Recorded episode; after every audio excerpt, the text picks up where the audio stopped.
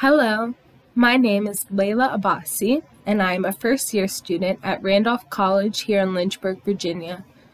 I had the fortunate opportunity to be enrolled in a very exciting and interesting course this semester African Americans in the Construction of American Society. The past 13 weeks have been full of meaningful dialogue within the online classroom, and it has been an experience that I know I will be carrying with me through the remainder of my Randolph career and the rest of my life. This semester also gave me the opportunity to read a very impactful book written by the late James Baldwin. His Notes of a Native Son is a collection of 10 essays which were published in 1955 during the Civil Rights Movement in America. James Baldwin was born in Harlem, New York in 1924. He was an American novelist, playwright, essayist, poet, and activist.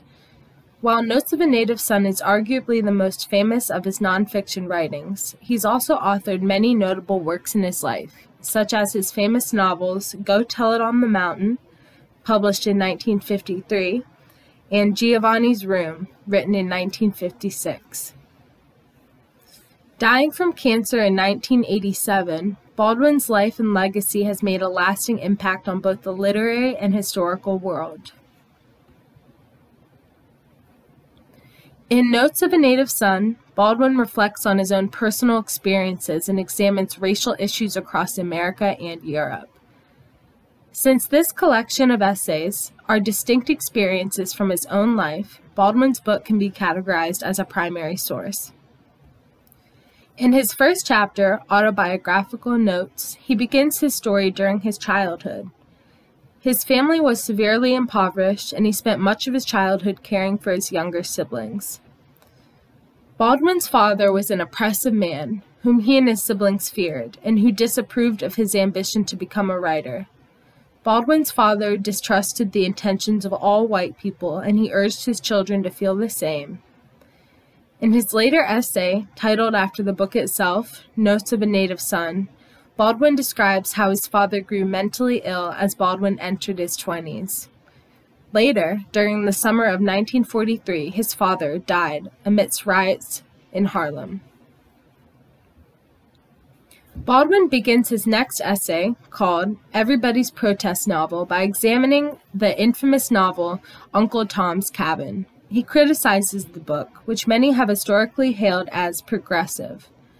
Baldwin argued that the book oversimplified the idea of slavery and does not truly analyze the real reasons and ways slavery existed. Baldwin generalizes this opinion across much literature which has been written about slavery, such as Richard Wright's Native Son, which he also criticizes for having an oversimplistic attitude towards complex racial issues.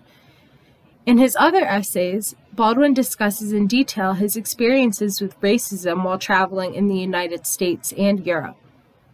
Using his own experiences, he contrasts the racism he saw across seas with those he was familiar with at home in the U.S. In his essay, Encounter on the Seine Black Meets Brown, Baldwin describes the interactions he witnessed between African Americans and white Americans while comparing those to the interactions he saw between white French citizens and North Africans. Next, Baldwin delves into his own personal experiences with racist individuals who confronted him. One such experience was when he was denied service at a whites only restaurant in New Jersey. He recalls a young white waitress who kept repeating to him, we don't serve Negroes here, after he did not initially acknowledge her words. He describes how his cold hatred for her grew into hot anger, throwing his water glass at her, which she dodged, shattering against the counter behind her. In the sobering moment of clarity after the incident, Baldwin explains how he realized the entirety of the situation in that moment, just where he was and who he was compared to the rest of the white people around him. Upon fleeing from the restaurant, he is stopped by a white man who beats him. Later, in the solitude of his own reflection of the night, Baldwin becomes disturbed by the own hatred he felt during the event at the restaurant. Baldwin argues that both white and black Americans have been conditioned to not trust one another, even in harmless social interactions. Baldwin consistently points out the inability for a white person to listen to the stories of the black people in their country, choosing only to accept them as stereotypes and pieces of data. He argues that the position of white people and black people in American society has caused black people to better understand white people than white people understand themselves. His attempt in examining racist ideology from a black man's perspective, as well as a white person's perspective, creates a compelling argument surrounding the extensive abuse experienced by black people around the world.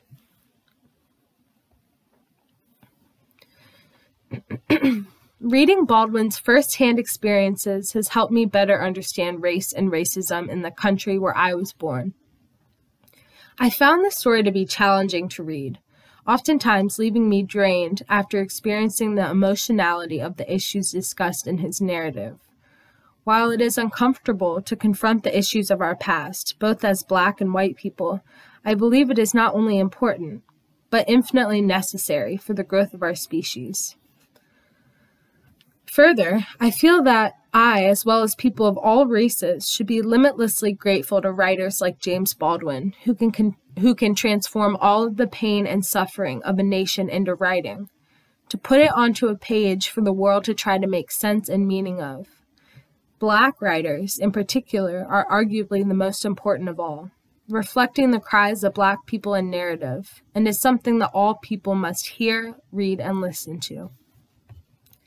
In his autobiographical notes, Baldwin states of being a writer, in quote, any writer, I suppose, feels that the world into which he is born is nothing less than a conspiracy against the cultivation of his talent.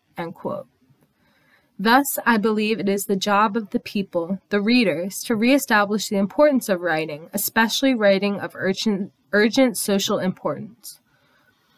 Baldwin discusses himself the importance of writing in reflection of the past, despite both white and black people's inclination not to do so.